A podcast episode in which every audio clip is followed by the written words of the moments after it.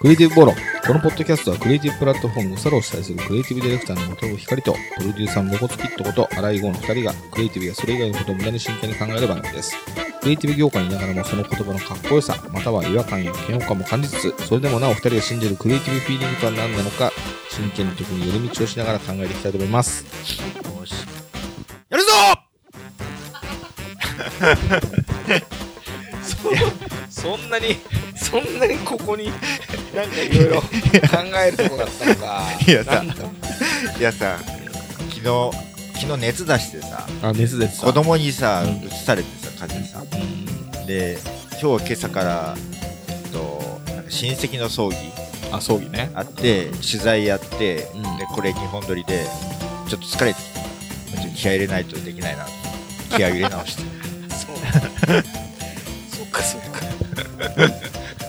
ちょっと、のどもさんのキャラ設定がよくわかんなくなってきた。あ、そういえばね、うん。えー、たくさんの人に聞いていただきまして、忘れてたさっき言えばよかった。えー、クリエイティブボールのたくさんの人に聞いていただいておりまして、はい。毎週毎週、うんえー、こう視聴者数も地味に増えてる感じあるじゃないですか。うん。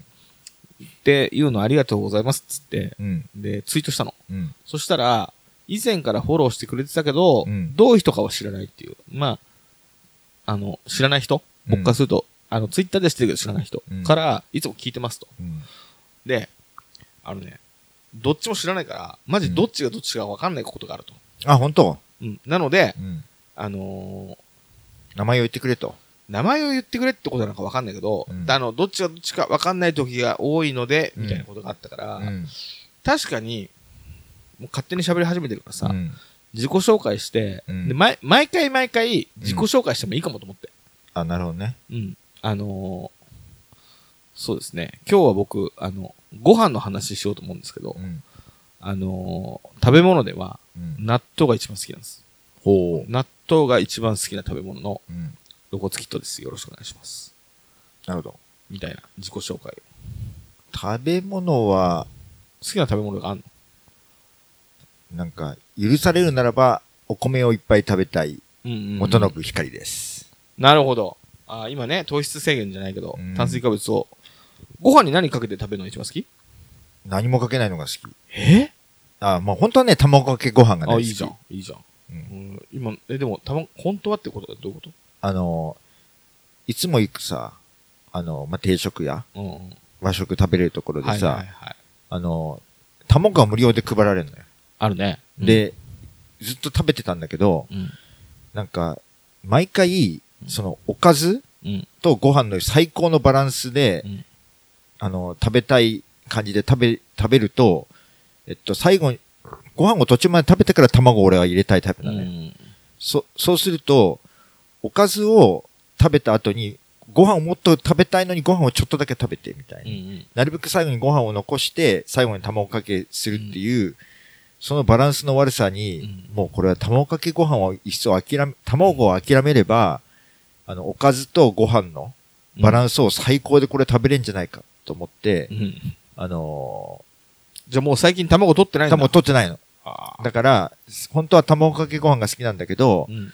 まあ、おかずとお米うん。を最高のバランスで食べる方が、なんか定食っていうのは幸せなのかなと思って踏ん切りをつけて、今、卵かけご飯は諦めてる。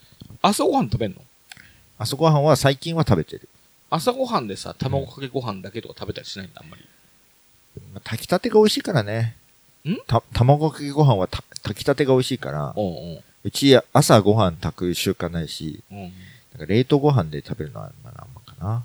あ、そうなんだ。うんまあ、それでも美味しいのかもしれないけど、ね。それでも美味しいですよ。うん。へえ、そうなんだ。うん。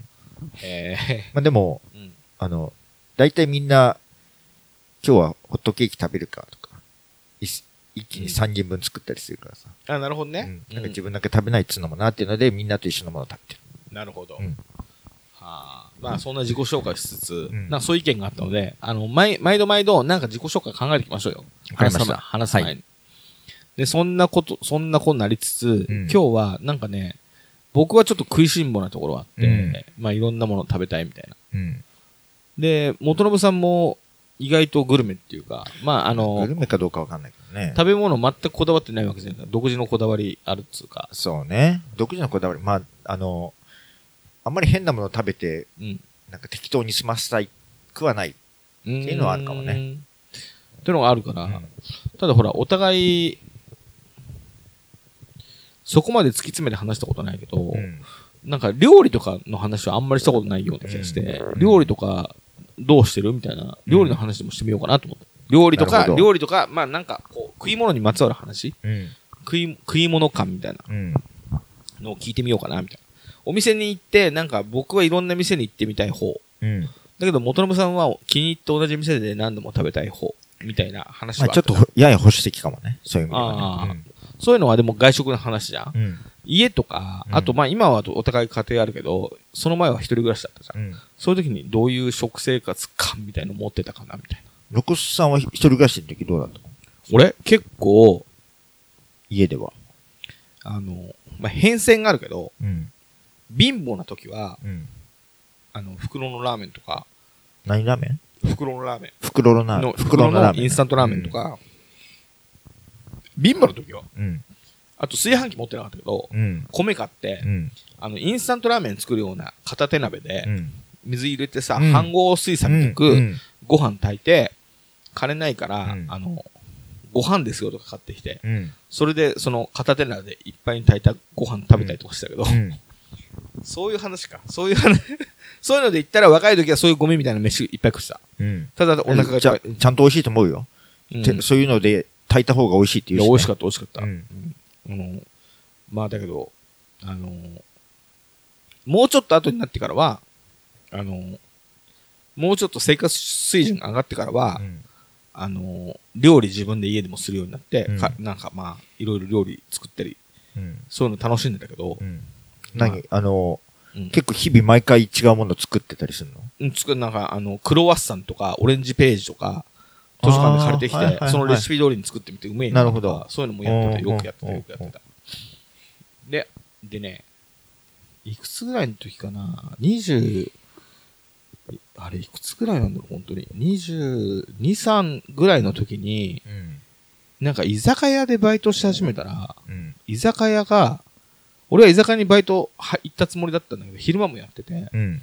で、定食屋だったのね、結局は。うん。で、居酒屋的な要素もある。うん。で、最初はおす、あの、個人の店？個人、うーん。チェーン店？チェーン店じゃないね。うん。で、まあ、個人、まあ、あの、かい、まあ、ちっちゃい会社がやってるお店だったんだけど、えっと、昼間は、同じ経営者で、コーヒーの配達の仕事してたのよ。テレビ局に、コーヒーをポットで持ってって、はケータリングするみたいな。なるほどフジテレビがまだ今のお台場にある前の、うんあけぼの橋にある時に、そこにコーヒーの配達、コーヒー出前取ってくれるんだよ。うん。それを、あの、ティーポットで、あ、なんとかな、あの、なんつうの、あれ、なんて、湯沸かしポットみたいなので、そのまんまコーヒー持ってくるの。うん。で、一人ごっつのスタジオとか俺出前してたよ。へえ。みたいなのがあって、それが朝のうん。7時、8時ぐらいから、うん。まあ、5時ぐらい、5時、6時ぐらいに終わっちゃうのよ。うん。その仕事が。うん。だけど、もっと稼ぎたいなと思ってたら、うん同じ経営者が、なんか、定食やってるっていうから、うん。そこで働くかっつって。うん。で、そこで働き始めたら、うん。なんか面白くて、うんハマって、あの、コーヒーの配達の方は、やややめて、うん。まあ、たまには言ってたけど、うん。そっちの方ばっかり入って、昼から夜まで働いたりとかしたで最初はなんか、まあ、バイトだからホールとかやってたんだけど、うん。料理手伝うようになったりとかして、うん中で料理作る人とかとなんかいろいろやってるうちに、なんか料理教えてもらってさ、はは。で、あの、なんか楽しく、うん。料理、料理とかなんだみたいな学び、うん味付けの仕方とか、味付けの概念みたいなの教えてもらって、それできるようになってから、なんか結構料理楽しいな、みたいな。うん家でもなんか結構、自炊でちょっと料理凝るみたいうん。なのをやってたけど、まあでもその前から家で、なんか、あの、キノコが好きだから、うん。いろんなキノコ買ってきて、うんバターと醤油で炒めてご飯で食べるとか、うん。なんかそういうのずっとやったりとかしたけど、なんかまあ、あんまりそういうのを元友さんがしてる気配がないなと思って、そういうのあんまししないのかなと思って。結婚前はうんうん。自炊はしてたりしたけうんど、ど、どんな料理作るんですか元信さんの得意料理みたい得意料理？うん。なんかね、もう、なんつうのかな。外、外食ばっかりだと疲れちゃうタイプだから、うん。家で疲れる？なんかね、外食が続くともうなんか、気持ちが疲れる食べたくないな、みたいな。のへなんか、い、手料理が食べたくなる。へえ。で、そうなる。ると自分で作るしかないじゃない？一人暮らしだあと。あ。だから、作ろうって言って作ってる感じだから、なんかね、いろんなもの自分が作って、あ、こういうものも作れるようになったとか、そういう感じはなくて、ほう。あの、たただ、あの、豚肉をうん。ニンニクで炒める。うんうん。うまそうじゃん。で、それと一緒に玉ねぎもちょっと炒めてみたいな、とか、あと、魚を煮たりとか、うんうん。ごく基本的な。うんうん。で、あと、卵焼きとかさ。ほ もう、そういうような感じで、あの、で、あと、お味噌汁とか、う。うん。あと、休みの日に、もう、雑誌やってた頃はとにかく忙しいから、うんうん。毎日、あの、一から作るとかやってらんないから、うん。ご飯を炊いて、うんそれを一食分だけ、うん。あの、サランラップに入れて冷凍しつつ、ほえっと、えー煮物とかを、う。うん。まあ、多めに作って、うん。それをなんか食べれるようにしといて、うん。そうすると、まあ、お米と煮物はあるから、あともう一品、うん。まあ煮物はなんか、えー根野菜と鶏肉とかのさほうほう。煮物とかを作っといて。で、あともう一品帰ってきて、えっと、お味噌汁と、えっと、なんか肉をこうやって焼くか魚を焼くか、うん。すれば、まあ、それなりに食べれるよね。で、それに納豆とか食べれば、まあ、それなりに満足みたいな。めちゃくちゃうまそうじ めちゃくちゃうまそうっていうか、そういうような感じで、ゃん。うん。だから、あの、根野菜の炒め物とか、ああの煮物とか、そういうのを用意しつつ、うん。肉焼くか、魚焼くか、ぐらいのバリエーションでしかない。もう、だから、なんかそれ以上のなんかっていうのはないタイプかな。うんまあ、あ、と、パスタとかも、うん。あ、の、多めにソースを作っとけば、うん。帰ってきて、あの、えーパスタ食べるよ、ね。なんで俺よりもちゃんと自炊してるじゃん。あだからそういうの作ったり、うん。もしくは、まあ、それこそ、あの、キノコの和風パスタとかも作ったりはしてたけど。えー。まあ、なんかそんなような感じの、うん。ぐらいの、今以上のやつはもうあんまりないかな。まあ、今以上ってのは今言ったことってこと？うん。まあ、あとあれか、ちょっと、おひたしとか食べたいときは、うんあの、ブロッコリーとかの、うん。すごい普通のことばっかり言ってるけど、ブロッコリーの、うん。普通の葉っぱっていうのなんていうの？ああ、まあブロッコリーね。ブロッコリーの普通のところは煮て、うん。あの、マヨネーズつけて食べて、うんで、あの、茎のところは、細く、細く短冊状に切って、うんうんえっと、きんぴらにしたりとかさ。ほう。うまそうじゃん。うまいよ。とかあ、、意外とする、してますね。なんか普通に。一人暮らしの時はそんなようなうんお金をかけず、で、かあ、ー体も、あの、ちゃんと、なんか、キープできるような食事っていうところなるほの、ど。結構あれだね。あの、ちゃんとしてたんだね、自炊がね。体をキープできるみたいな。うんだから、なんか、暴飲暴食とかもせず、たひ日々、あの、仕事で忙しいけれど、うん。体調管理もしなきゃな、体調管理もしなきゃなっていうよりは、単純に自分の口に合ううまいものを家で食べたいってだけなんだけど。なるほど。っていうところ以上のう、ん。なんかグルメ感ってのはないかもね。はまた、たまにお刺身買ってきて、今日はお刺身食べようとかさ。まあ、なるほどね。なんかね、いいよ多分ね、基本的に酒飲みじゃないから、特に若い頃とか。うんうん。そうすると、なんか食にそんなバリエーションが欲しくないのかもね。あそうさか。なんか、年を取るともに、年を取るとともに、うんうん。お酒と一緒にこういうもの食べたら美味しいんだとかいうのが分かるようになって、うんうん。なんか、食に興味をより持ち始めたかもしれない。マジで？20代後半一人暮らし始めた、まあ、20代半ばぐらい。うんうん。まあ、あんま何も考えてなかったかな。そう、うんそういうものを作ってたってだけ。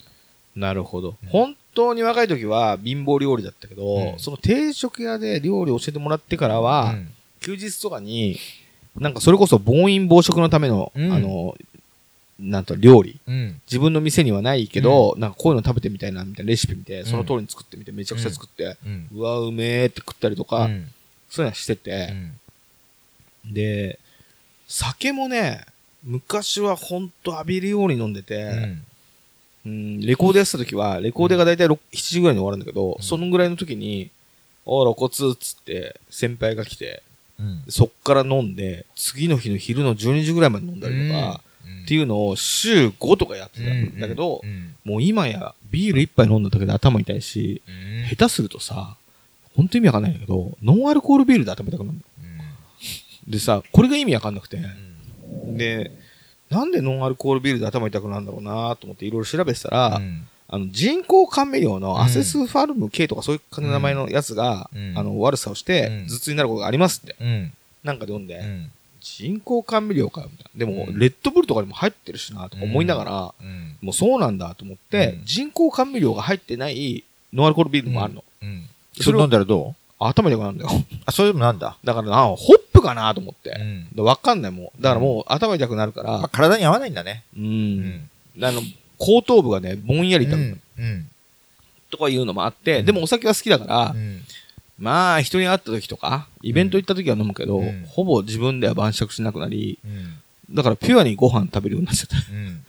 で、ご飯すげえ食うからすげえ太っちゃってう、ん。タバコもやめて、うん。どんどん太るから最近は糖質制限で、うんなんかご飯食べないようにしようとか、焼肉屋行っても若い時じゃ考えられないけど、うん今ご飯食べなくなるわ焼肉うん。屋で。うん。それは若い時は、ちょっと、ご飯なしで焼肉を食べるなんて、みたいな。うん。今それが普通みたいになってきて、自分でもちょっと信じられないですけど。だから暴飲暴食のための料理を作ってたよ。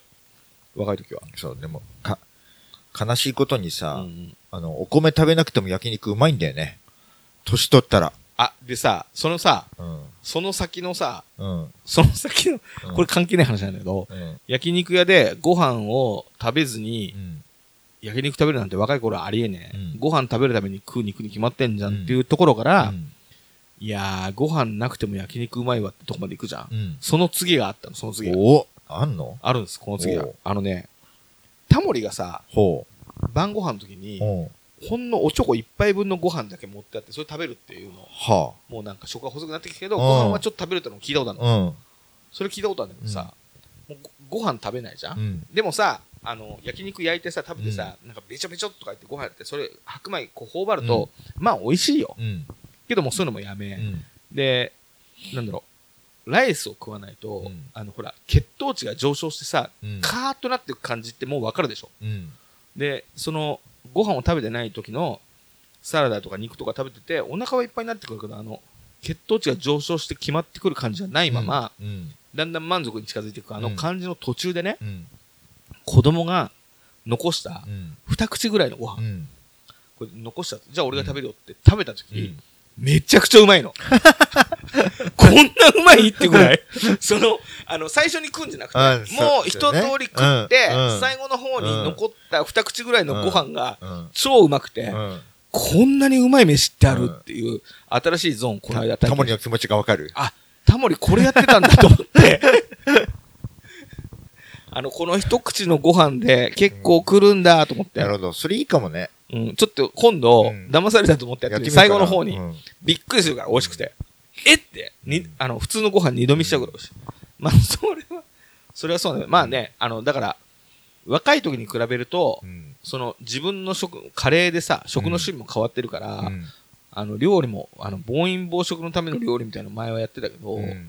最近は、子ど、あ、あれは今の家庭でさ、うん。元信さんがご飯の当番になってご飯作るみたいなことあるの？全然ないのよ。あ、それがないんだ。うん。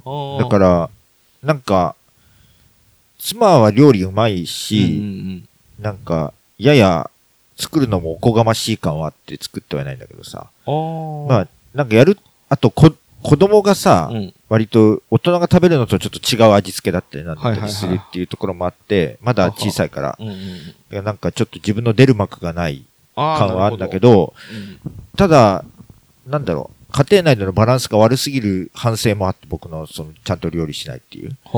だから、そういう機会を持ちたいなとは思うんだけど、うん。まあ平日は割と僕が帰ってくるのが遅くう。てさ、うんうんで、まあ夜、みんなの分のお茶碗洗って、うんうん。で、次の朝ごはん。うん。朝ごはんは簡単に食べるだけなんだけど、そのお茶碗も洗って、あこ子供を保育園に送った後、みんなのお茶碗、朝ごはんのお茶碗洗って、で、会社に来るって感じだけど何お茶碗洗うお茶碗洗うってのは、奥さんがご飯を作って、元信さんがお茶碗を洗うみたいな役割分だと。割とね、あ、そういうことね。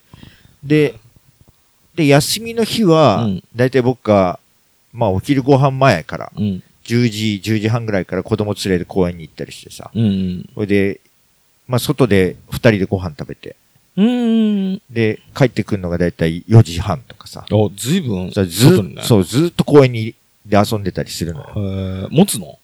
持つよ。子供も？子供も。へえ、すごいね。割割とね。なんか、一度遊び始めると借りたくなくて遊び続けててだからずっと遊んでたりするから自分がご飯作る機会がまたなくてさ。あなるほど。まああと、割と平日は、あの、妻がまあ、えー、5時ぐらいうんに子供を保育園から連れて帰ってきたらさ、うんその後寝かしつけるまで毎日やってるからさ、うんまあちょその、いない間は仕事してるし、家でね。。うんだからなんか、休みの日ぐらい、何にもない時間を作ってあげたいなっていうのもあって、子供と僕はずっと遊んでたりするんだけど、その代わり自分が料理する出番が回ってこないから、なるほど。まあちょっと、そろそろ、うん。あのそろそろ。ーその、ある休みの日うん。は、午後は妻が子供と遊んで、僕は料理するみたいな、うん。いうターンを作りたいな、なるほど。と思ってるの。なんか、うん。まあ、自分が料理を作ってなんか、うん。まあそういうのもちゃんとやりたいなっていうのと、うん。あとこれが一番申し訳ないんだけど、ほあの、僕の料理のバリエーションで、その、体調が悪い時に適したご飯みたいなのがなくてさ。あの、うん要は。あの、僕が体調崩した時はさ、うんまあ妻がなんか作ってくれたりとかさ、うん。まあするんだけどさ、あのうん、妻が体調崩した時に、その妻の体調に合わせた、例えば優しい感じのおうどんとかさ、うん。おかゆとかさ、うんその作ったことがないからさ、うまく作れないのよ。だから、いつもなんか、外から買ってきて、買ってきたりなんだってしてるのが申し訳ないからさ。なるほど。なんか、でなんもと、と、トライすればいいんじゃないそうそう。うんだそういうのを休みの日とかに、うん。なんか妻の口に合うような、自分の口に合うものしか作ってこなかったからさ。は子供だったり妻の口に合うような食べ物っあ。うん。ていうのを作る時間をそろそろちょっと設けたいなっていう。なるほど。研究とかすればできるみたいなか雰囲気なの？あんまり、その、研究感ないのよ、僕、あの、食に関しては。直感で作っちゃうタイプだから。直感、うんでも、あの、体が具合悪そうだった時に、うん。優しいものは作ろうって言ったら、なんかその、調整が必要なわけじゃん。それをもう直感なんだ。まあ、直感、まあ、インターネットで調べてね、やればいいんだああ、けど、ね。なるほど、そうだよね。ん調べてやればね。ああまあ、そういう感じもない。まあ、うんあの、前なんだっけ？えっと、ま、こさんマニュアル見るのあんま好きじゃないとか言ってたじゃない、うんうん、うん。俺もマニュアルとかほんと見ないで、例えば、うん下手すると、あの、棚とか作り始めるとしちゃうタイプなんだはいよ。あはいはいの、でも、さすがにそれまずいなと思って、事前に見たりはするんだけど、うんうん。基本的には見るのが面倒なタイプだから、うんうん料理とかも、あの、事前にレシピとか見るのはあんまり好きじゃないとかめんどくさいからさ。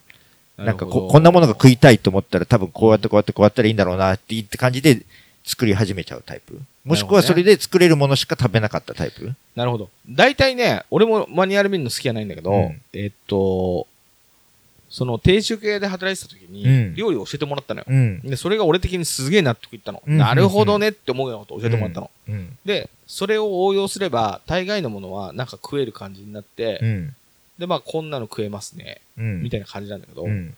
でもさ、あのほら、なんか、それぞれの料理に決まった、よくわかんないレシ、あの、なんか配合があったりするじゃん。うん。そういうのはし、あの、知らなければ知らないから、そうだね。そういうのを、うんまあ、あの、適当に自分で食べるときは、うんもう知ってる範囲の応用で作るけど、なんか違うものが食べたいな、自分の範囲じゃないものが食べたいなって時は、その飛びのためにうん。レシピ見て、うんで。その通りに作ってみて、あ、こんな味になるのかって、次の応用のためにう、ん。それを学習するので、レシピは見る。うん。だから、うん。なんか一人暮らしの時も食べたいなと思いつつ、んチャレンジしてないのが、例えば麻婆豆腐とかさ。ほで、麻婆豆腐とかになってくると、うんなんか、調味料の数が増えてくじゃない？あと、なんか、そういう、なんていうの、スパイスなの？なんかなうん、山椒なのか？う、ん。なんか、言うてもそんな、一人暮らしの時も料理、うん。その、そんなにはしないし、うん。あの、土日にまとめて作るとかさ。はいはい。で、あとは焼くとかや、だけだから、うん、山椒とかなんかいろんなものが増えたところで、うんうん使い切ることができないし、うんなんだっていうのでめんどくさくて結局買わなかったりとかさ。なるほど。あと今よだれ出ちゃった。ん？よだれ出ちゃっ出されちゃった？た。あの、あと揚げ物とかもめんどくさいからしない。なるほどうんっていうタイプだから、なんか、あの、そういうそういうのも、そういうのはさすがにさ、レシピ見てさ、うんあの、ちゃんとやんないと作れないからさ、うんそういう方に全然いい行ってないのよね。なるほどう。ん。また妻の麻婆豆腐がうまいんだ。あ麻婆豆腐ねううんん。なんか玉ねぎが、あの、いい感じでシャキシャキしたところで玉ねぎでや行く人なんだね。そうだねうんうんたいい感じで上がってきてさ、うん。うんあ、の、シャシャキシャキした感じで。うんうんで、その玉ねぎの、そのフレッシュな感じが口の中でシュワってきてさ、うまーみたいな。うんうんうん。口ペロって。いいですね。だから、うんあ、の、なんだっけ。まあ、脱線になるかもしれないけどさ、うんあの、うちうちの母親がさ、うんあの、うちの料理はうまいって、うん。なんかすごいプライド持ってる人なのよ。ああ、いいですね。それは本当なら。うん。で、あの、この前外食で何か食べて、いくらもしたけど、うちの方が美味しいからもう本当に何なのこれって思っちゃったみたいな。とかすぐ言うんだけど生、きやすそうな人ですね。ん生きやすそうな人です、ね。生きやすそうな人。そうそう。だ、騙されやす、うんやすそうな人。よ元信さんのお母さん生きやすそうな人なんですね。うん。そうかもね。で、で、美味しいの？うんあれ？まあまあまあ、まあまあ美味しいんじゃない？あ、の、父親が料理すごいうまいからさ。うん。だからまあ、父親と母親で二人合わせてまあまあ美味しいかなと思うけど、うん麻婆豆腐もさ、うんたあの、なんかた、作ってくれてさ、うんあの、妻と一緒に行った時にさ、で、このま、うちの麻婆豆腐本当美味しいって言ってうちの母親言ってるからさ、どう考えても妻の作る麻婆豆腐の方がうまいのよ。どうしようかなって言おうかな、どうしようかな。まあ言うことはないけどね。うまいって言うしかないけどね。か、帰りに、うん。で、どう考えても、僕の妻、りえちゃんとかさ、りえちゃんの麻婆豆腐がうまいよねって、よほど言おうかなと思って、言わないでって言われて、うんうん。あの、そういうこと言われても私もどうしていいのかわかんないからそううんだね。迷惑だね。物事はフェアにしたいと思うタイプだからさ。誰が？僕は。それはフェアじゃないんだよな。だから一度、一度うちに来てりえちゃんの麻婆豆腐食べてみて。いや、でもサイコパスだな、言ってることが。そんなことは求められてないんだ。でもまあ、うんあの、君の作るものよりうちの母親の作る料理のが美味しいよねっていう夫よりはいいんじゃないのとは思うけど。まあ。ね。うん。まあ、そりゃそうだな。まあ、そんな感じで、うん。あの、そそういう麻婆豆腐とかそういうのは俺は作れない。うん。あと、その麻婆豆腐も子供が生まれてからは一回も出てきてないな。辛いもんね。うん。あの、作っても子供が食べれないから、うんあの、時間もったいないもんね。子供が作れる、子供と一緒に食べれる何か。うんもしくは、子供が作ったものにさらに一手間ちょっと加えれば大人の味になる何かうんしか今出てこない。僕もなんか、やれるんだったらそういうものを身につけないといけないだろうなっていう感じかな。身につけるか。なるほど。うん。あの、お味噌汁、炒め物、はい。えっと、焼くうんとかまでは身につける感なくて直感だけでいけるんだけどさ。その先はレシピを見て身につけるゾーンに入ってくるって感じがすなるほどか身につけるって言葉に引っかかってた感じがしたからあれだけど。その直感でさ、うん味噌汁とかどうやって作ってるんですか？味噌汁？うん。味噌汁は、例えば、じゃがいもの味噌汁どうやって作作りたってるかったら、うんまあ、お湯入れて、うん。で、えっと、まあ、一食分だからさ、うん。一食分ぐらいのやつ入れて、で、まあ、時間がない時は顆粒出して、うんうん。やって、で、えっと、まあ、先、先にお芋を切って入れて、うんうんちょっと煮て、うん。で、煮崩れしないぐらいで、うん顆粒出し入れて、うんうん。で、えっと、味噌をこうやって溶いて。うん。以上で、で味見て。そうだね。えー、で、どあの、その後味見て、うん味噌出したり、顆粒出し入れたりするの？そういうこともあるね。うんうん、なるほど。でも、自分がちょ、その直感って言ってるのは、自分の感覚ね。うんうん。あの、この、このお芋と、このお湯に対して、うん。味噌こんぐらいししか、あの、こんぐらいだとう、ん。なんか。こんぐらいじゃないと、例えば、野菜、えっと、お味噌がそこにさ、うんやって、なんか野菜スティックとかあるじゃない？うんうん。野菜スティックをこれ食べるのに、味噌こんぐらいつけるよなっていうぐらいの量を溶けばうんちょうどいいんじゃないの？っていうよううんな理論で。直感的に解くのよ。うんうん。間違ってない、別に。で、そうなってくると、まあ、この野菜を食べるのに、俺は味噌を、この、うんあの、さじうん一杯分ぐらいしかつ使わないなと思ったらお味噌汁もそんぐらいでいいんじゃないのとかさ。うんっていう、お水のことあんま考えないんだ。お水のことは、だからそ、そこら辺も、うん。あの、計量カップとかなんかもちろん使あ、わない。タイプだから、うんうんあの、えっと、えーこのや野菜を除いた分のお湯がこんぐらいあると、お味噌汁一杯分ぐらいあるだろうなっていう、あの、のお湯ぐらいになるだろうな。でも、あの、沸騰でちょっと飛んでくから少しだけ多めでこんぐらいかなとか、うんうん。自信がないときは、あの、お椀で組む。お椀に入れてこうやって入れる。うんなるほどね。あだから、なんか、ーまあ別に間違いじゃないけど。うん。なるほど。あのー俺、その定食屋で、その、バイトで入ったけど、すぐ先に教えてもらって、なるほどと思ったこと言っていいですか、うん。なんか、味にパラメーターがあるらしいんですよ。ほあらあパラメーターがあるらしいですか？あるんだけど、うん。なんか、まあ、図図で書いてもさ、うんまあ、あの、聞いてる人たちには届かないから、うんあれだけど、うん。まあ、しょっぱい、ほ塩味、う。うん。甘み、うん。だと旨味。うん。まあ、基本はこの3つのパラメーター。これに、ものによっては、苦味とか、うん。酸っぱみとか、酸味ね。うん。あと、あと、辛みうん。とかが、うん。その味の五角形なり六角形なりにうん。ついてくることもある。で、甘みをもっと分解すると、うん。砂糖の甘みと、うん。あと油の甘み、うんそれはコクの方にも、うんコクと旨味の中間になってくるんだけど、うんこれがどっちにも作用してくるんだけど、うん。えーっと、味見して、しょっぺーなと思ったら、うん。味を薄くするためにうん水を入れちゃダメって。は水を入れても。味のパラメーターの中のうん塩が強いってパラメーターのまんま薄くなるだけで、ほ薄い味のバランスの中で、まだ塩味が強い。味見して、しょっぱいなって感じたらうん、砂糖を足しなさいって。へえ。それがなんか教えてもらったこと。へえ。で、そのさ、あの、しょっぱみに対して、うん。あの、なんだろうな、旨味が足りない。うん。塩味あるけど旨味足りないなって時に、うんまあ、顆粒の出汁を入れたり、うん。もしくは油、うん。バターみたいなのをうん。足したりとか、うん。そのコク旨味みたいな部分を足しなさい。うん。で、甘みと旨味が足んなかったら、うんあの、動物の油がうん。両方足せるよと。うん。なんかそういう食材一個一個をなるほど。何の味のうんものなのか、パラメーターを持ってんのかっていそうねそうそうそう。それでうん。追加していけば、うん。あの、なんかしょっぺーなと思ったら、うん甘みのあるうんえー例えば、えーカレーやハヤシライスみたいなもので、甘みを足したいんだったら、うん。砂糖を入れたら甘くなるわ。うん。だけど、炒めた玉ねぎを入れて甘みを出したら、甘みプラス、うんあの野菜のコクみたいなうん旨味も含めるから、うん。そういう足し方した方が豊かじゃない？みたいな。っなるほど。ていうような、うんあの、パラメーターで考えると、あの、最終的に味見しながら、うん自分の一番いいと思ううんパラメーターの味になって、美味しいって思えるよ。っていうのを教えてもらって、でさ、その人の作る料理がさ、うん何作ってもうまいのよ。うん。で、特に俺は、うん。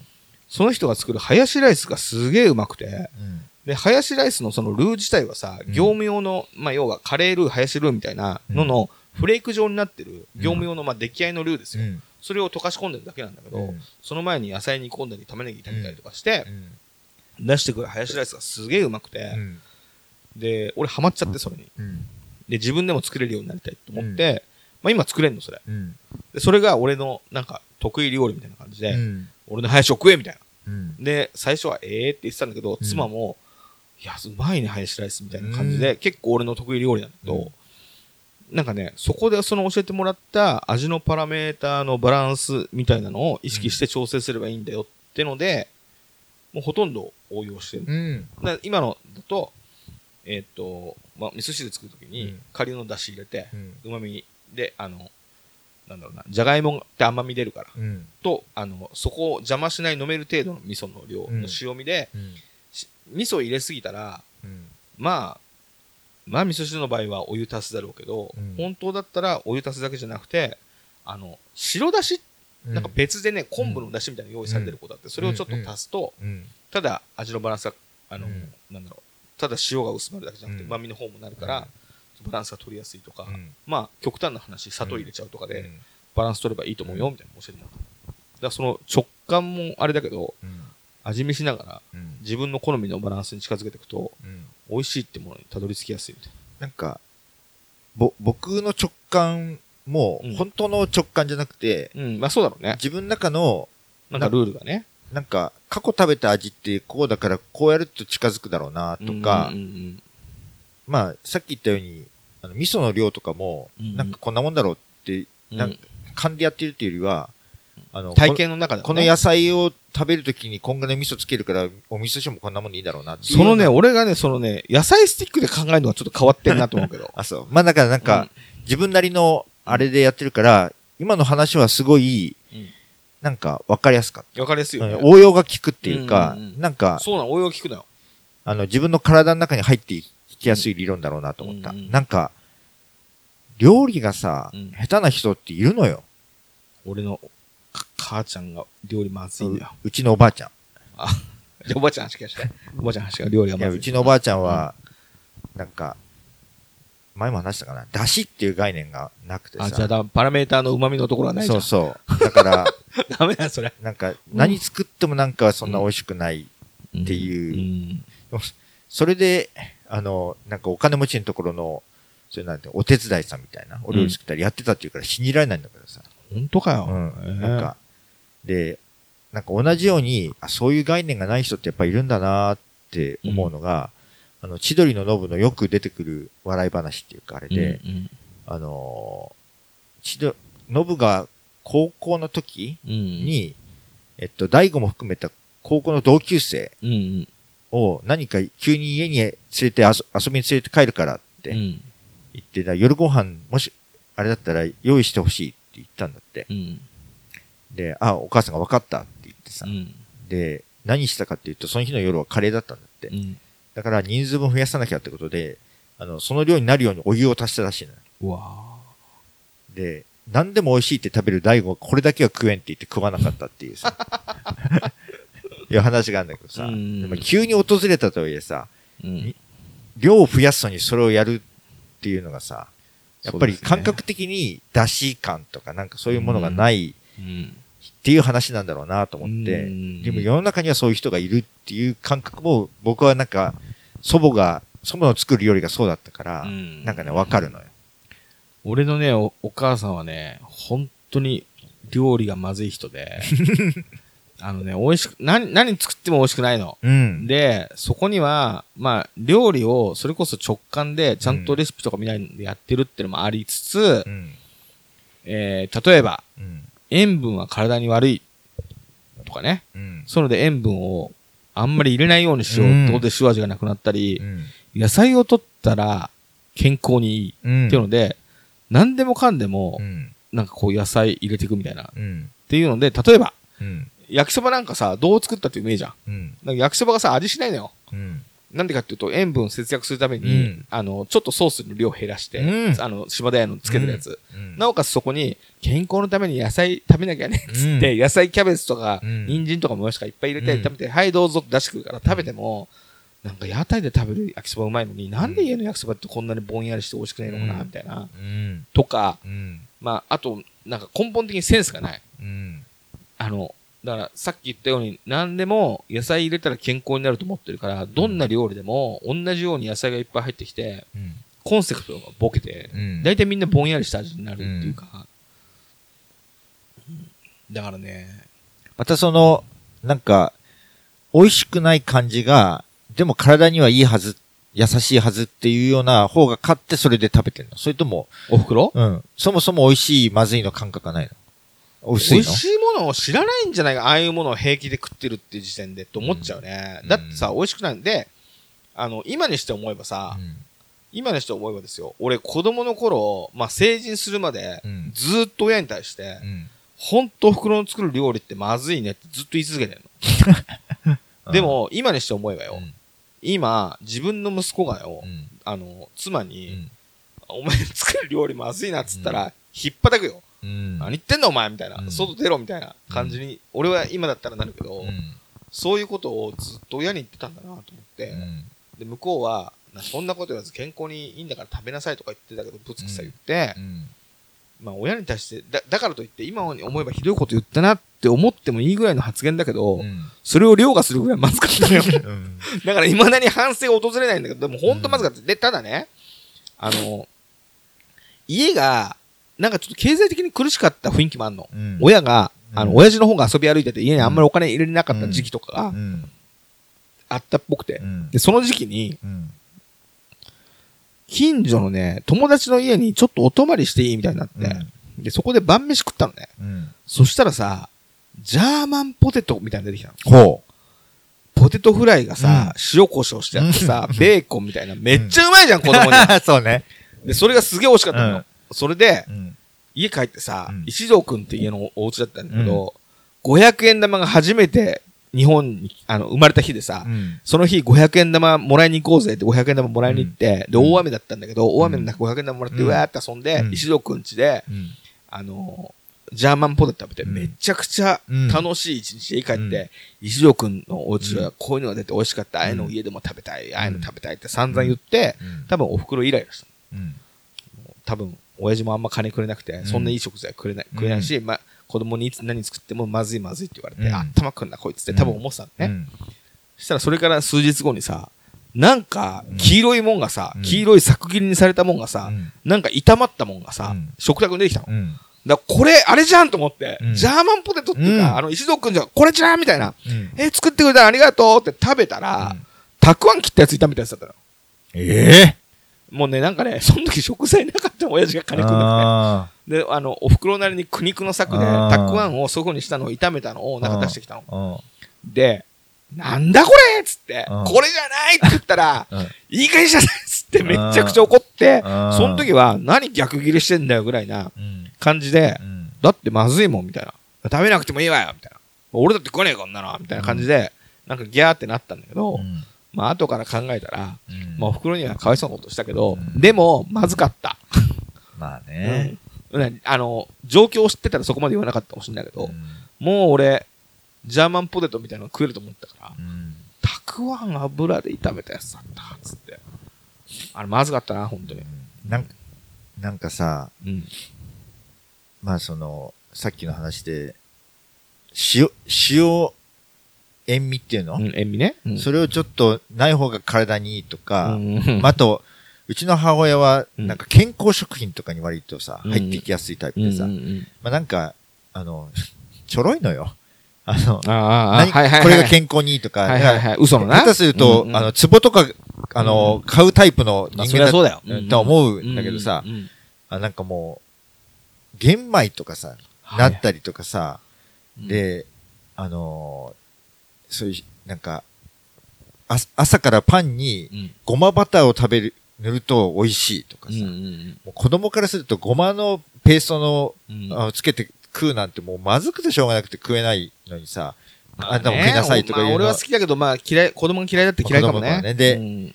あなんか、あのー一番なんか子供の頃に答えたっていうか、食べたいのにってあれだったのが、まあ、マクドナルドは悪。お化学調味料が入ってる。うん。化学調味料が入ってるものは悪だから。はいはいはいうん。マクドナルドは食べさせてくれなかった、基う本的に。ん。たまにケンタッキーフライドチキン食べさせてくれるかな、うんぐらいな感じなんだけど、あの、スナック菓子が家に出ないのよ。はいはいはい。だから、うん。スナック菓子っていうものをあんまり食べたことがなくてさ、うんうん。それが、買い食いとかもあんまりさせてくれない家だったから、はいはい。それが友達のとところに行って、ポテト、そういうなんか、なんていうの？あの、あの、あん、木で編んだような、うんうん。あの、なんかそういう、ああいうの、なんていうんだ、カゴ？カゴみたいなうんザルみたいな。ざ小さなザルみたいなところうんうに、ん紙敷いて、あの、ポテトチップスと、あと、えーなんだ、えっ、と、カッパエビセンとか、うん。あと、袋に、あの、こ、こ、なんか、あキャンディーみたいに包んだ小さなチョコみたいなあ、、はいはいは入ったのが出てきたのよ。い。うん。で、あの、そこのうちのか、金子くんだ。思い出した今、急に。金子くんちで食べたさ、うんポテトチップスが、ポテトチップスがもう、うめえってなって、うん食べたことないから、もう化学調味料が入ってるものがもうなんか、うん脳にビリビリきたよね脳天にくんのよね。うんガキのように食べてるんですようんうんもうそれは良くないし、みんなで一緒に食べるもんだって分かってるのに、もう手が止まんないのよう。ん。うますぎてね。うん。で、未だに、たまにポテトチップス俺買ったりしてるんじゃない？買ってるねあれって多分ね、子供の時にた食べれなかった、うんなんか反動で、うん今食べると一袋食べちゃうのよ。はガキのように食べる。あ。はあ。やっぱ制限するとそういう風になるそうのかなそうそう。だから、うんほどほどにね、とは思うけど、うんでもと、とにかく子供の頃食わしてもらえなかった。なるほど。だからそのジャーマンポテトとかも、もびっくりした、美う、味しくて。まあ、油、油がこうやってさ、うん効いててさ、塩、塩も、塩と胡椒も存分にかかってんじゃない？そう。胡椒多分、初体験ぐらい。そりゃうまいようね。まかった、ほんと。石蔵くんちの。それがさ、家帰ってに、あ、同じようなものが出てきたと思ってたくあんだったりするとさ、それは子供心に切れるよ。こわかるよう。ん、ねえまあ、親としては言われたくないだろうけどさ。いや、まあね。だからね、もうあの、料理のセンスのない人だったな。うんでも、まあでもそういうので言ったら、その友達ん家に行って、まあうちもインスタントラーメン家でとこあったの。うん。そしたらおやつでさ、カップ焼きそば食ってて、うん。そういう一口食わしてもらったらあんまりにも美味しくてびっくりしたうね。ん。まあ、今でも食っちゃうもんな、カップ焼きそば。その時のショックだかわかんないけど。あとは、マックは食べてよかったけど、牛丼？うん。牛丼を食ったことはなくて、うん。吉野家の。うん一人暮らし始めて牛丼っていう、こんな美味しいものが世の中にあったのかと思って、うん。3年ぐらい毎日食い続けてしまったの美味しすぎて。うん。でもまあ、家のご飯は、とに、でね、あの、親父が酒飲みだから、うん。親父が自分の晩酌のつまみでさう、ん作る自分の食べたいもんでさ、作るもんがさ、美味しかったりするじゃん。うん。そいつが自分で食いたいから。うん。でそれを食わしてもらうと、それがうまかったりするうの。ん。そうすると、お父さんの料理は美味しいね、みたいな感じで言ったりするじゃん。それでまたお母さんがさ、あんなのよ、うんたまに来てそうやって、みたいな感じで切れるでしょうん。なので、あの、お袋の、でももう今や、今から教えたって無理だからね。うん。で、そんな中、塩分はどう、塩分がね、うん。塩分は体に悪いって言いながら、うん。分かってないから、うん。自分が何をしてるか。本当に塩分を調整してるわけじゃないのよ。うん。お味噌汁飲んで、うん。濃いと。うん。あれやだ、これじゃ塩分取りすぎになっちゃうっつって、うんお湯足して全部飲むから。うん。ああ。なるほどね。薄味ではあるけど、同じ塩分の量取ってるでしょ。うんそういうの分かってない人だから。うん。で、あとね、ちょっとした時にう、ん。あのー何？ちょっと出かける時に、うん。あのー例えば焼きおにぎりとかだとさ、うん。おにぎりしやって、周りちょっと醤油抜いて、うん。味がついた焼きおにぎりの状態になって、具はないけど、醤油の味で食べるとおしゃれ焼きおにぎりって。うん。それはまあ、家では出てこなかったけど、うん。それと内容は一緒なんだけどさ、ううんちのお袋がよくやってたのが、うん急いでる時にもう何も食べるものがなくて、うん急いで出かけなきゃいけない。だけどなんか食べなきゃいけないって時に、うん。あの、普通の白米のおにぎりを作って、うん。それに、あの、味噌をね、うん。表面にべったり塗って、うん。ちょっと薄くね。うん。で、しかもあの、なんだろうな、あの、花丸木味噌とかの、出汁が入ってるやつね。うん。出汁まで入っちゃってるような、うん。科学的な味噌。うん。それを塗って、うん。それを、はいっつって渡してくる。うん。で出かけにさ、うん。あ今日これかみたいな感じで、うんその味噌を塗ったさ、うん。あの、おにぎりを食べるんだけど、ううんまいもまずいもないのよ。つか、まずいわけ。うん。けど、出かける直前にお腹に入れるものとして、なんか機能してたの。うん。あの、お袋が出してくるから疑問を持たずに。うん。でも、社会に出たらさ、そんな食い物ないじゃん。そうね。そんな食い物ないじゃん。うんそれがね、なんかね、5年ぐらい前に、うんたまたまそのお袋が今栃木に住んでんだけど、うんそっちの方でなんかの仕事があったから、うん前の日ちょっと泊まらせてもらって、うんそっからそこの仕事場に行こうみたいな時があって、ちょっと泊まらせてくれるっつって、うん。泊まって、朝出かけようと思ったら、うんはいっつって、その味噌のおにぎりできたの。うんうん出たこれと思ってう、ん。なんだこれと思って。うん、で、一応もらってさうん、食べたらさう、ん。まずいの。うん。でも、これぐらいしかお袋の味ってないなと思って。まで、これまずーっと思いながら。食べてう、ん。で、どっかでまたこれ食いたくなったりとかすんのかなと思って想像でう、ん。家でお袋、お袋 が死んだ後に、あの、白い結び、結んで、味噌塗って食べて、まずいって泣いたりすんのかなと思あって。でも、でも泣かなそうとか思いながうんら、ただただまずくて。それ食べて、うんこいつか、もうな、あれから何年も経ってんのにう、ん。全然成長しないな、みたいな。そういう、で、ほら、だからね、塩分ダメって言ってんのに、うんそうやって味噌塗ってきたりさう、ん。一貫性がないわけだ一。貫性が、まあ、うん俺からするとね。うん。でも、なんかそれも方便で、うん。金なかったかもしれないのよ。うん。まあ、お親父があんま金くんなかったから。うんだから、例えば買い食いしたいみたいな、これ食べたいと言うと、それは塩分が多いからダメとか、うん。そういうことで買わせなかっただけかもしれなくうんて、なるほどね。でね、あの、その化学調味料が入ってるからダメみたいなのもよく言われてたの。うんさっきの話思い出したけど、もう本当忘れられないんだけど、うん大人になって、さすがにそれはねえだろうと思ったけど、食べてはいけない食べ物みたいな本がベストセラーになった時あるのよ。うんその昭和の時に。うんこれは化学調味料がいっぱい入ってるからダメ。うんこれは、えー着色料が入ってるからダメ、うん保存料が入ってるからダメみたいなのは、なんかうんバーっとこうセンセーショナルに書いてあって、ちょっと書きすぎで風評被害もあるかもしれないって、うん後で問題になるような本が、 one、two って出てベストセラーになったと。うん。でそれに載ってるから、ダメっていう言い方をお袋がよくしてるの。うんで、それが、今となってはう、んそれは載ってなかったんじゃないのっていうものを、それを理由にダメって言われてたの。うんで、よく俺が言われてたのは、うんアイスクリーム食べたいって言うと、アイスクリームは、それね、紙粘土が入ってるのよって。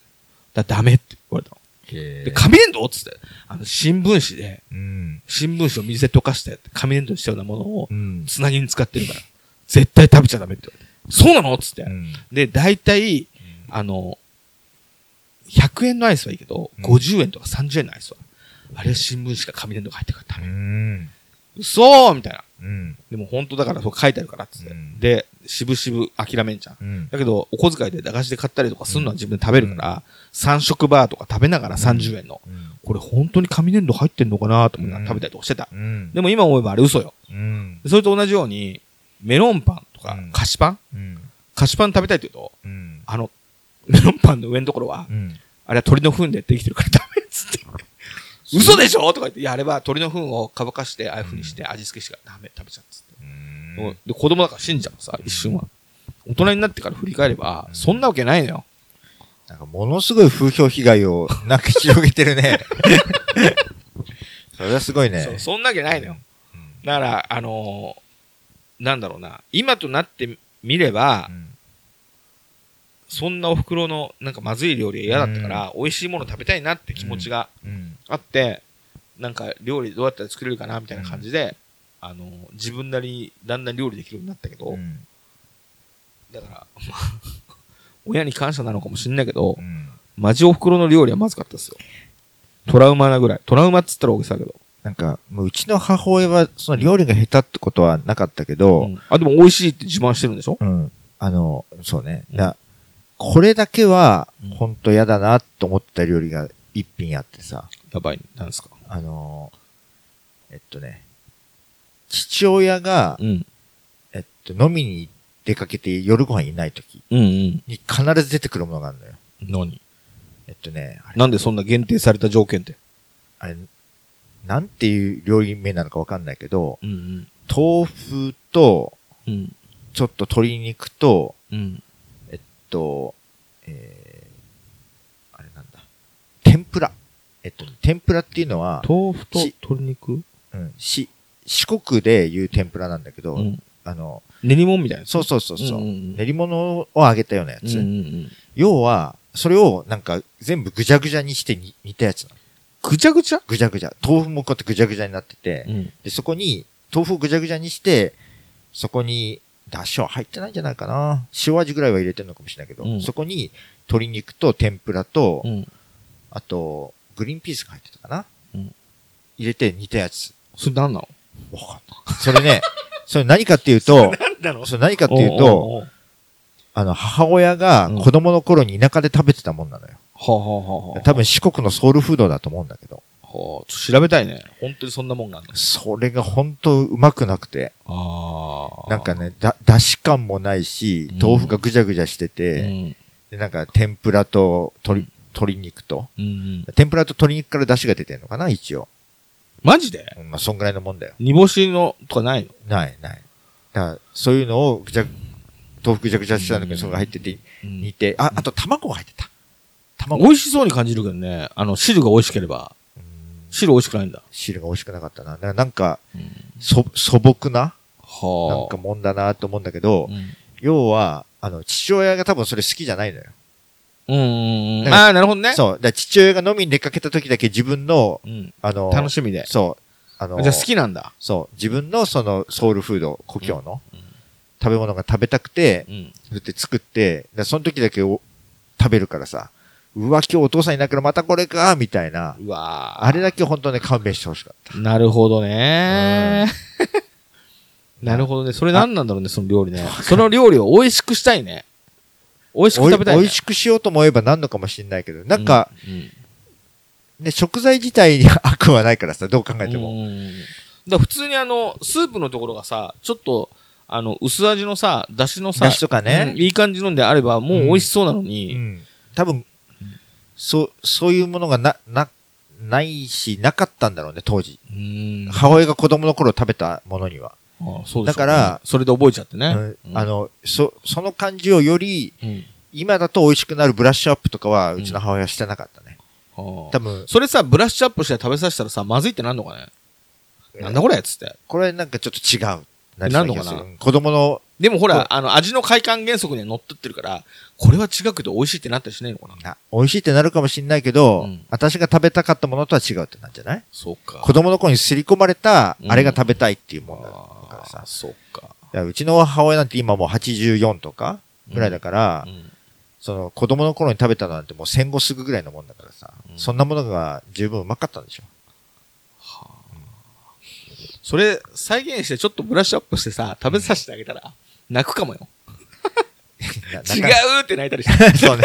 違うってなるかもしれない。そっか。うん。へえ、面白いね。うんはあ。あと、いや、逆に父親はなんか、料理を前進させていくのが多分好きなタイプで、なるほど。あの、えっと、未だに忘れられないのが、うん。父親が初めてうちで料理作った時うんうん。のことなんだけど、えっと、その日はね、うるせえ奴らの1うんうん。を、あの、見に行ってくれるって日だったのよ。はいはいはい。で、母親と妹と一緒に3映画ね人で映画見に行って、でね、当時はよくあったのが、あの、同時上映でもう一本映画があるのはいはいはい。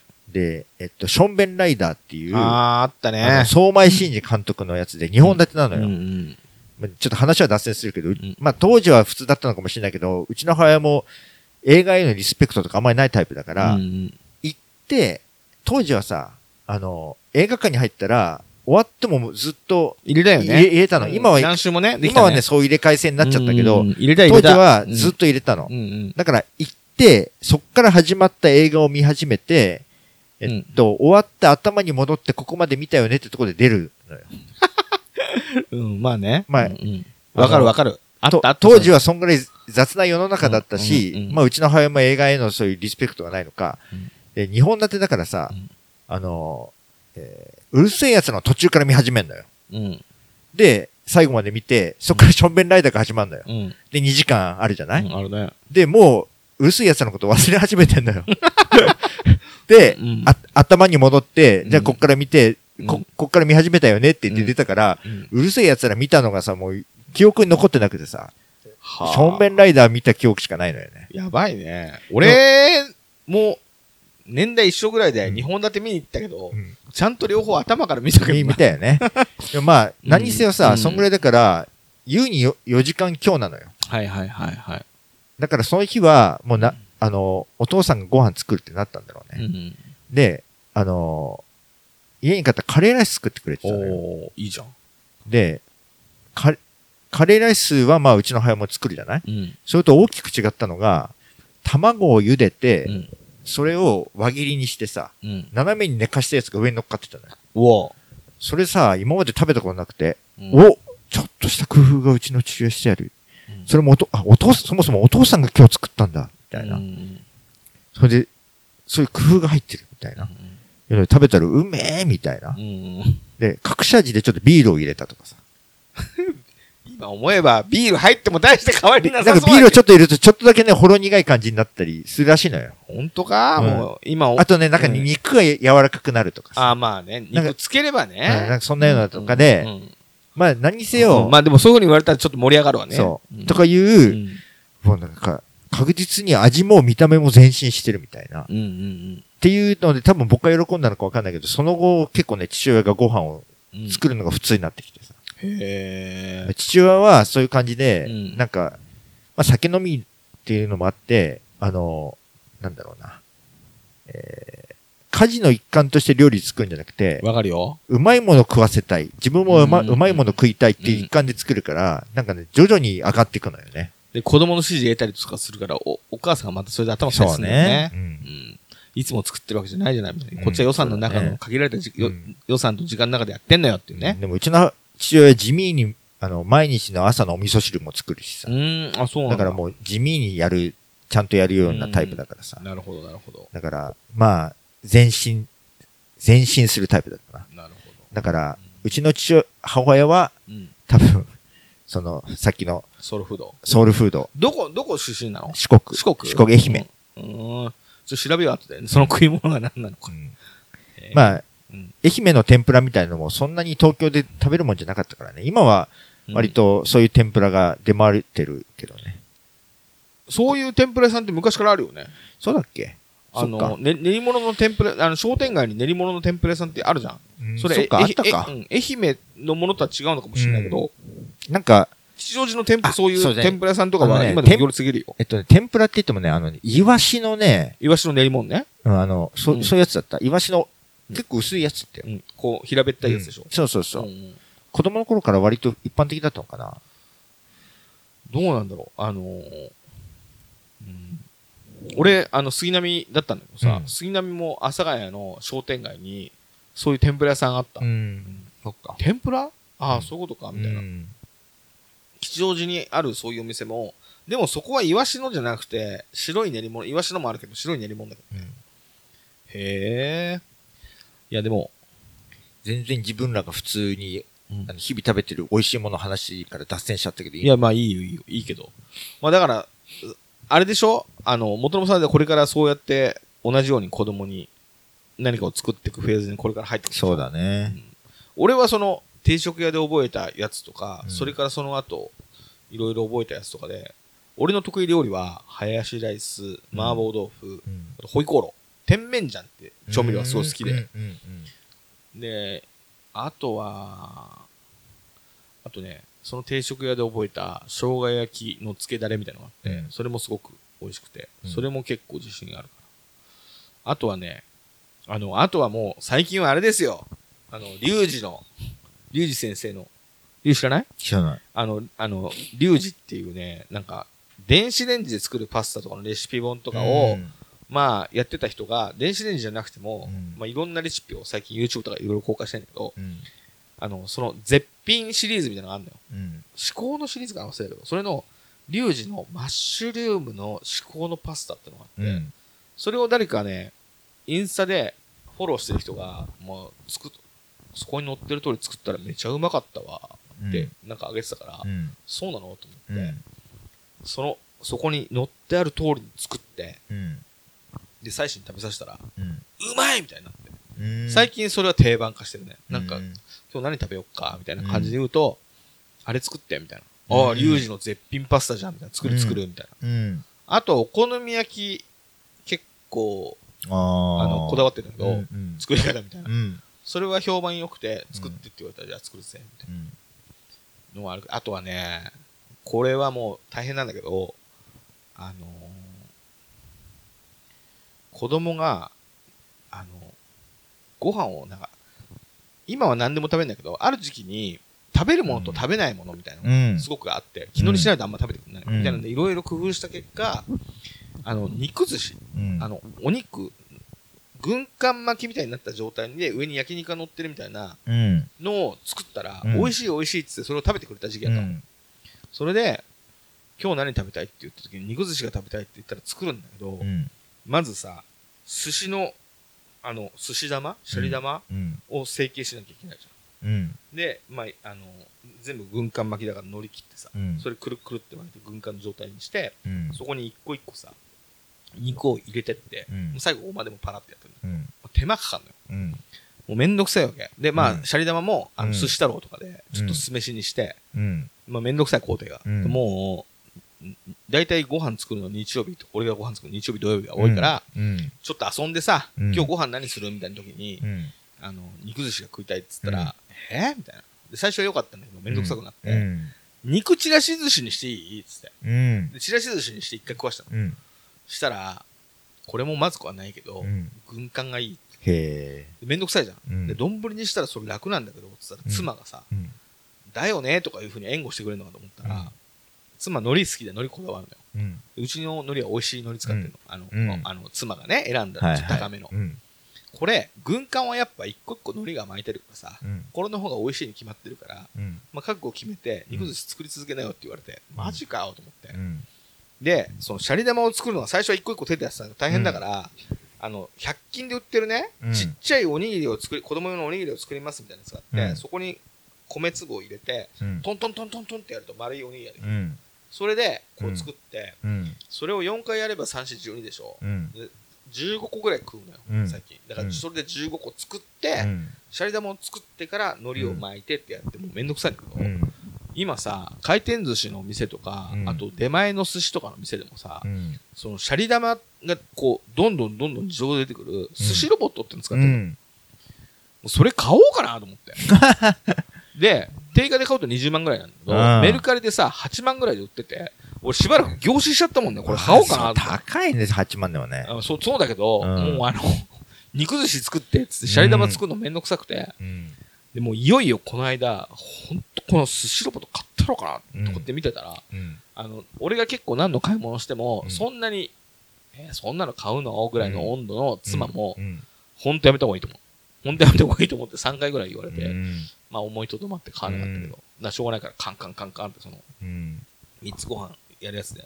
手で作ったらね、もうね、大変。手ベトベトになって。それさ、あの、それの時だけは子供と一緒に作るとかそういうわけにいかないの？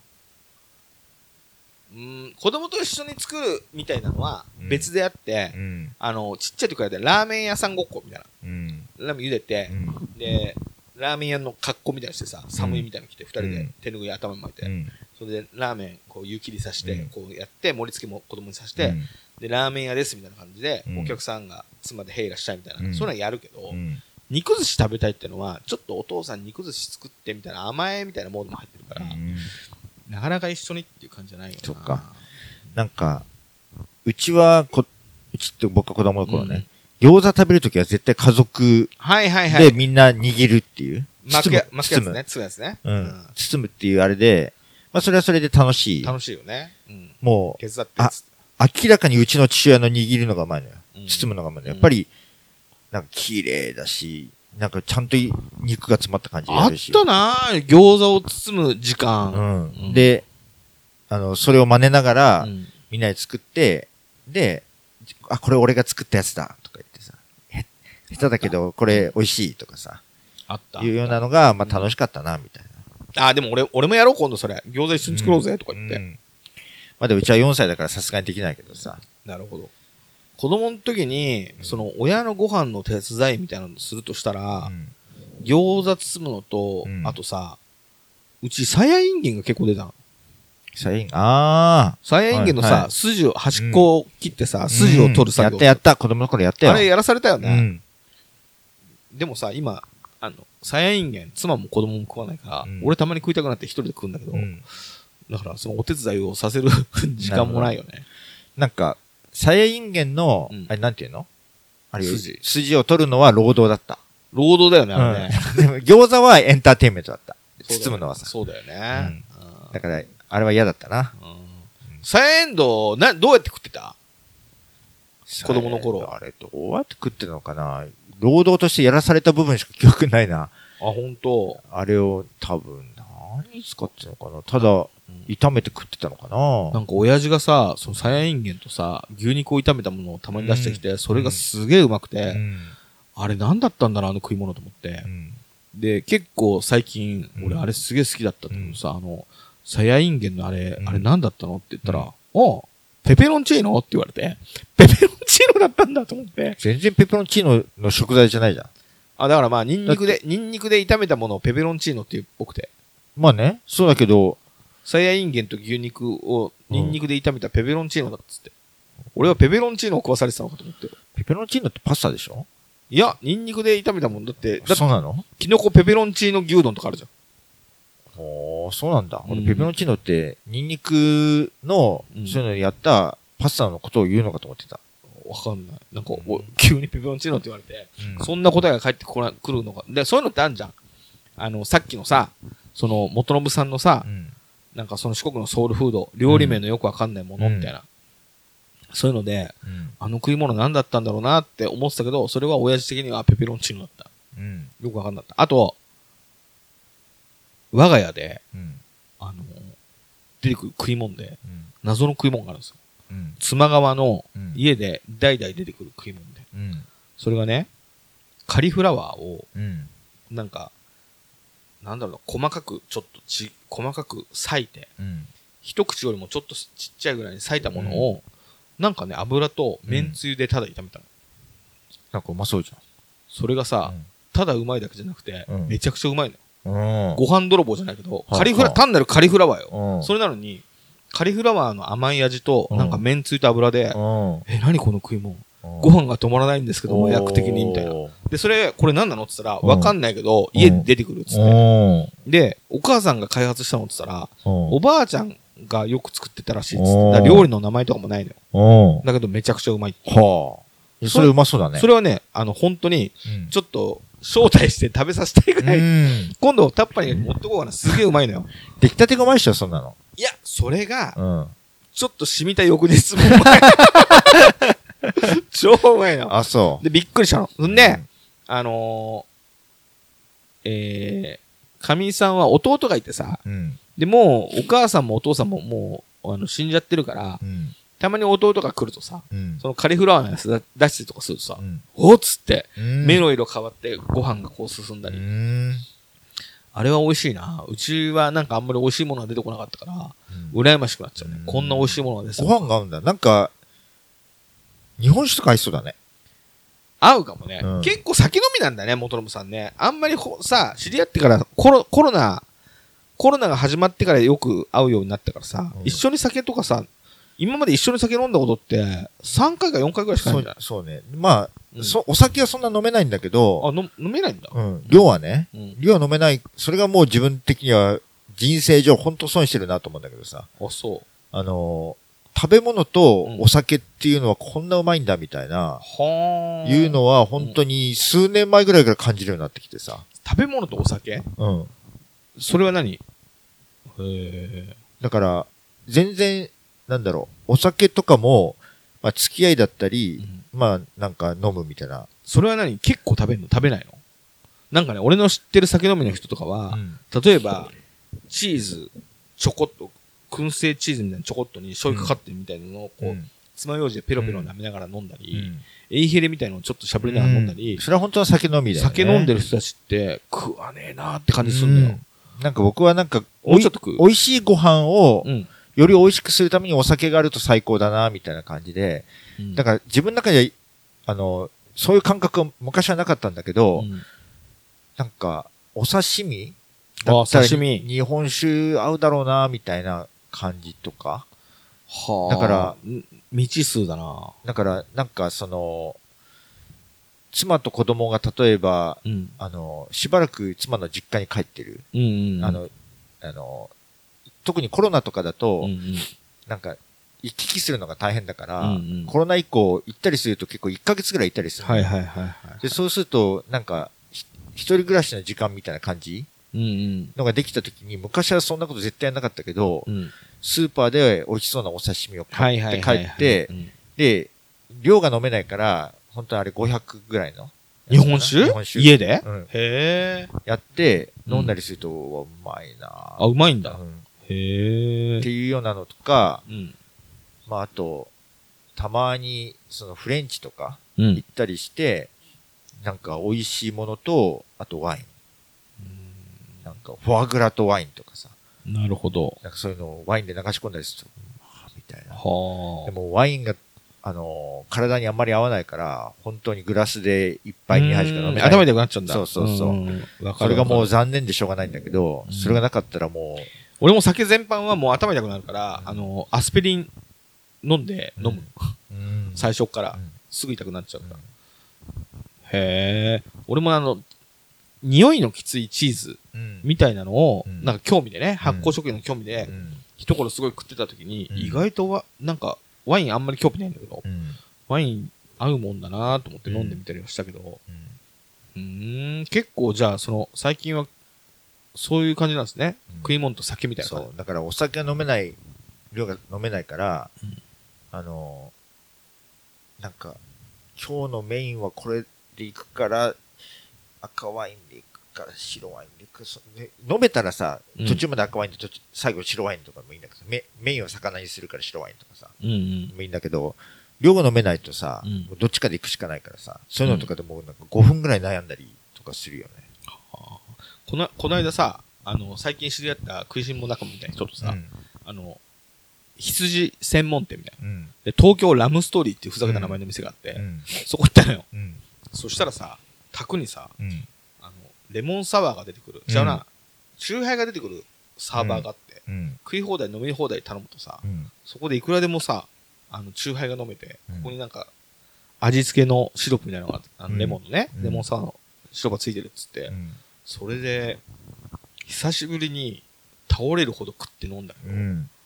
まあ、久しぶりにやって、もうその次の日一日具合悪いぐらい飲んだけどさ、うん。本当は一杯二杯でいいよね。うん。もうね。そうね。うん。まあ美味しかったけど、すげえ。あと、あれかなうん。えっと、ソニーの人と付き合ったりすると。美味しいところほんと知ってんのよ。ああ。だから要は接待で、会社のお金で結構飲める人たち、うんうん。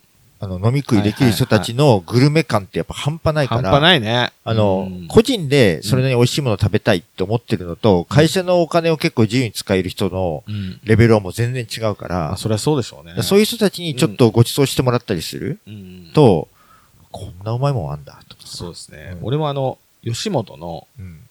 ちょっと偉めの人みたいなのうん。に、うんなんか仕事して、うん。その人に何度かご飯おごってもらったことあるんだけどう、ん。なんでもない時は、うんそのキャバクラのお姉ちゃんたちうんを引き連れて、いろんなお店食べ歩いてるって言ってた。うん。パトロールって言ってた、それ。うん。そんなことしてんだ。すごいなと思って。そっか。うんすごいね。いいなと思って。で、それで、だからこの店が美味しいよって、俺パトロールして見つけたって言って、うん。パトロールって何ですか？って言ったら、キャバクラの姉ちゃんと飯屋探すんだよ、と。うん。すごいなみたいな。うん。いいねう。ん。なんか、この前出張で京都に行ったのよ。あ、言ってた。うんなんかうまいもん食った？えっとね、えー、京都。行った日の昼に食ったうん。カレカレー。うん。ーはむちゃくちゃうまかったね。へえ、なんて店？お店の名前は出てくるかなちょっと待って。そうか。く、食ったって今言ったけどさ、俺子供にさ、いやさ、今日昼飯食ってって言うと、うん。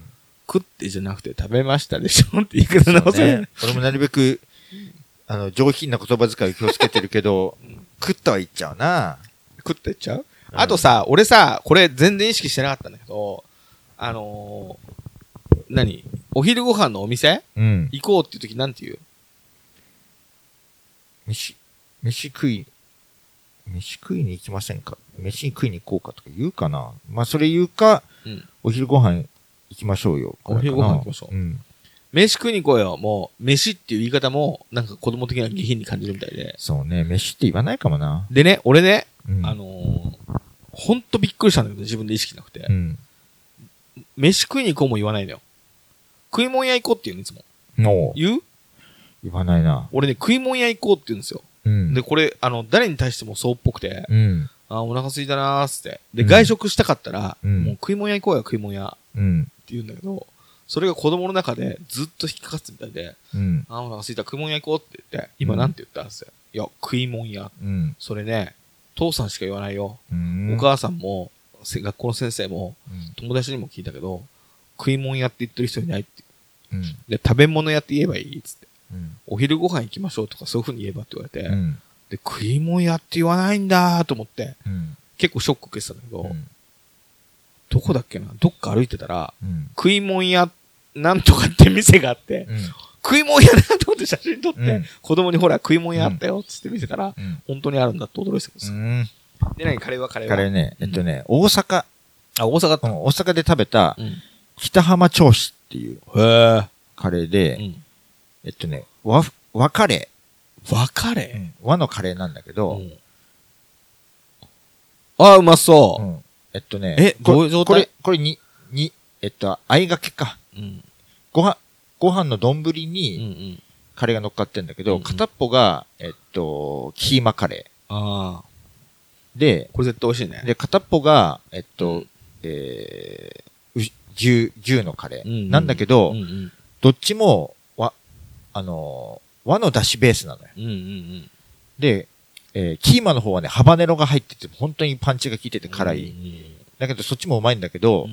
こっちの、あのーえー牛のカレーがむちゃくちゃうまくて、要は、なんか、えー和食のそういう店でカレーとかたまに出すとこあるんじゃない、そういうような和の出汁のカレーなんだけど、うん。それを最初から、えっと、なんかそこにスパイスを多めに入れ、入れつつ、うんえっと、なんか、なんか、えー和の、いわゆる、えー和食屋さんで食べるようなカレーなんだけど、このスパイスの効き方はすごいなっていう、プラスそこに、えっと、お揚げが入ってる生つば飲んじゃ。で、おうん、お揚げがものすごく甘辛く似ててさ、うんうん。で、そこに入ってて、スプーンでこうやって、一緒にこうやって食べた時に、その、お揚げが、ジュッとこう。ジュッときて味が入ってくるんだ。その時に脳内がパチンって弾けるような、なんか旨味が広がるのよ。お腹すいた俺。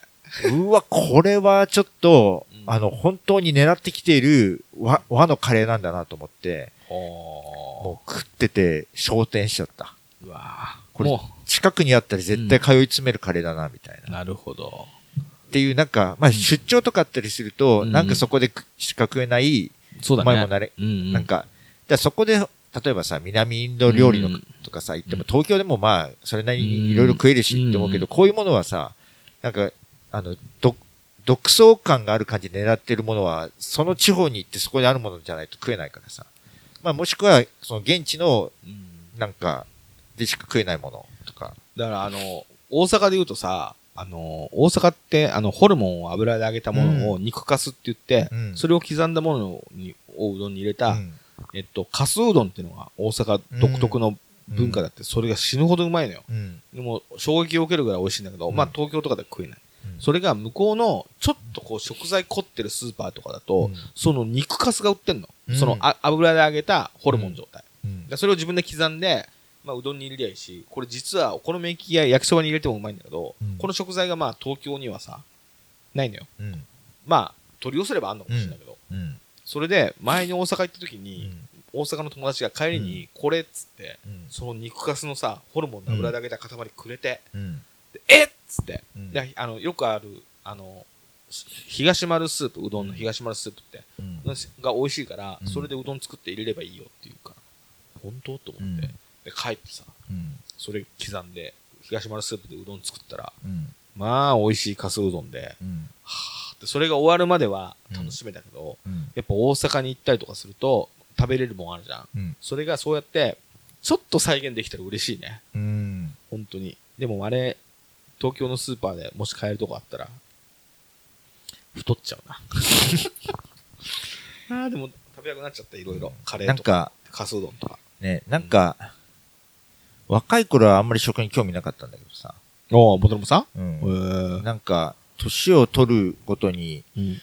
なんか食べたりうんするんだったらあんまり無駄にしたくないな、みたいな。あ、無駄にしたくないか。うんこの一食を美味しく過ごしたいみたいに、としか思う、おまあ、どこさんの場合いろいろ食べたいって感じだけど、まあうん僕もいろいろ食べたい気持ちはあるけれど、うん。外れてもいい。と特にうん誰かと一緒に飲みに行くときうん。は、なんかあんまりチャレンジよりも。美味しいもの食べたいな。まあ、チャレンジも多少あるんだけど、うん思うから、あの、例えばこ、この事務所に来てさ、うんなんか食べに行きましょうかとかいう時も、うん。なんか、な、どう、何食べようかなって本気で悩んじゃうんだよね。えだからここの近くとかだとさ、よく行く、うんお昼ご飯食べてるあそこがさ、美味しいもんね、絶対ね。秋田料理で、えっと、秋秋田名物の、えっと、きりたんぽ美味しかったよきりたんぽとかもうむちゃくちゃうまいのよ。うん美味しかった、美味しかった。お刺身美味しいし、あそこがいいなとか、まあ、代々木まで足伸ばすと、と、あの、えーお蕎麦屋さん？うんうん。あそこだとなんかちょっとつまみもいろいろ食べながら飲飲めるなとか、うんうんであと、えー、一回ぐらいしか行ったことないけど、えっと、焼酎で飲める、うんえっと、えー南インド料理を焼酎用にアレンジしたような、うんそういう店屋さんがあるのよ。うん。で、そこもちょっと面白くてさ、へいーろい。ろ、あの、ちょっと和に合うようにう、んうん。なんか、いろいろアレンジしたような独創的な南インド料理を出すみたいなところとか、あと、なんか、あそこだと韓国料理が美味しいなとか、なんかいくつかある中うん。で、本気で僕悩むからさ。それで、ど、どこ行くとか言うとみんな、何でもいいですって言うけど、うん。みんななんかそそこにそういう粘るって感覚がないみたいで、まあ、それは何とも言えないけど、そういう時は食い物じゃなくて、この人たちと食事をするってのがメインだから場所じゃないみたいな感じだと俺は思うんだよね。そうだよね。俺、でもまあ俺はでもそれでも美味しいもの食べたいから、うんあの、最近知り合ったさ、うんあの、こう食い道楽の同世代の女性の人がいるんだけど、うんその人とは、あの、食材ありき、次何食べますか、うん羊食べましょうみたいな。うんそうすると、お互い羊の店でうん。リストアップして、うん。じゃあここ行きましょうか。うん。つってそこ一緒に行くみたいな最近やってて、うん。もうその人とはもう食い物ありき、で、うん。その人と会って、うん。酒うまかったものとか、もう、あの、まあ、食いしん坊の情報交換みたいなのしかしてないけど、でも大概は、その人に会えれば、うん。飯は別に何でもいいみたいな。うん。感じじゃない？だから何でもいいですって、元信さんとご飯食べれるんだったら何でもいいですってみんな思うよ。か。うん。前向きに、みんな粘らないな、じゃなくて。ね、なんか、粘らないなっていうのもあるし、うん粘らないなっていうよりは、あの、元信さんって食を捨てないっすよねって言われて、あ、そんな感覚はなかったけど、食を捨てない、うんああ、まあね。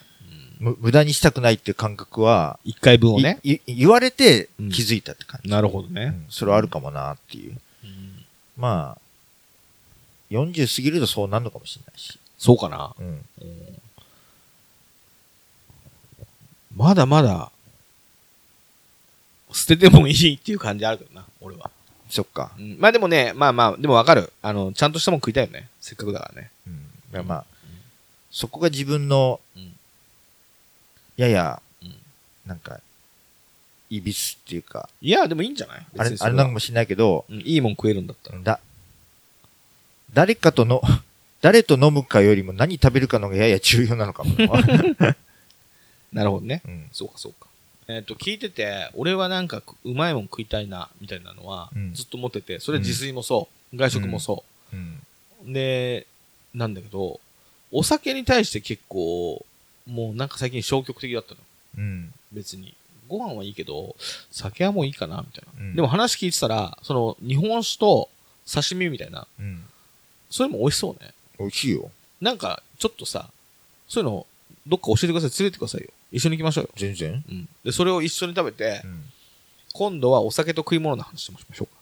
うんまあ、そのうち。え、そんな俺は飲めないけど、でも、まあ、俺もそんな飲めないけど、うん俺も一杯では食べないから。で組み合わせ。じゃあ、そこでさ、うんあの、食をさ、捨てないさ、元信さんがさ、うん真剣に考えて、うん結局いつものそこでもいいしさ。うん。そういうとこ一緒に行きましょうよ。うん。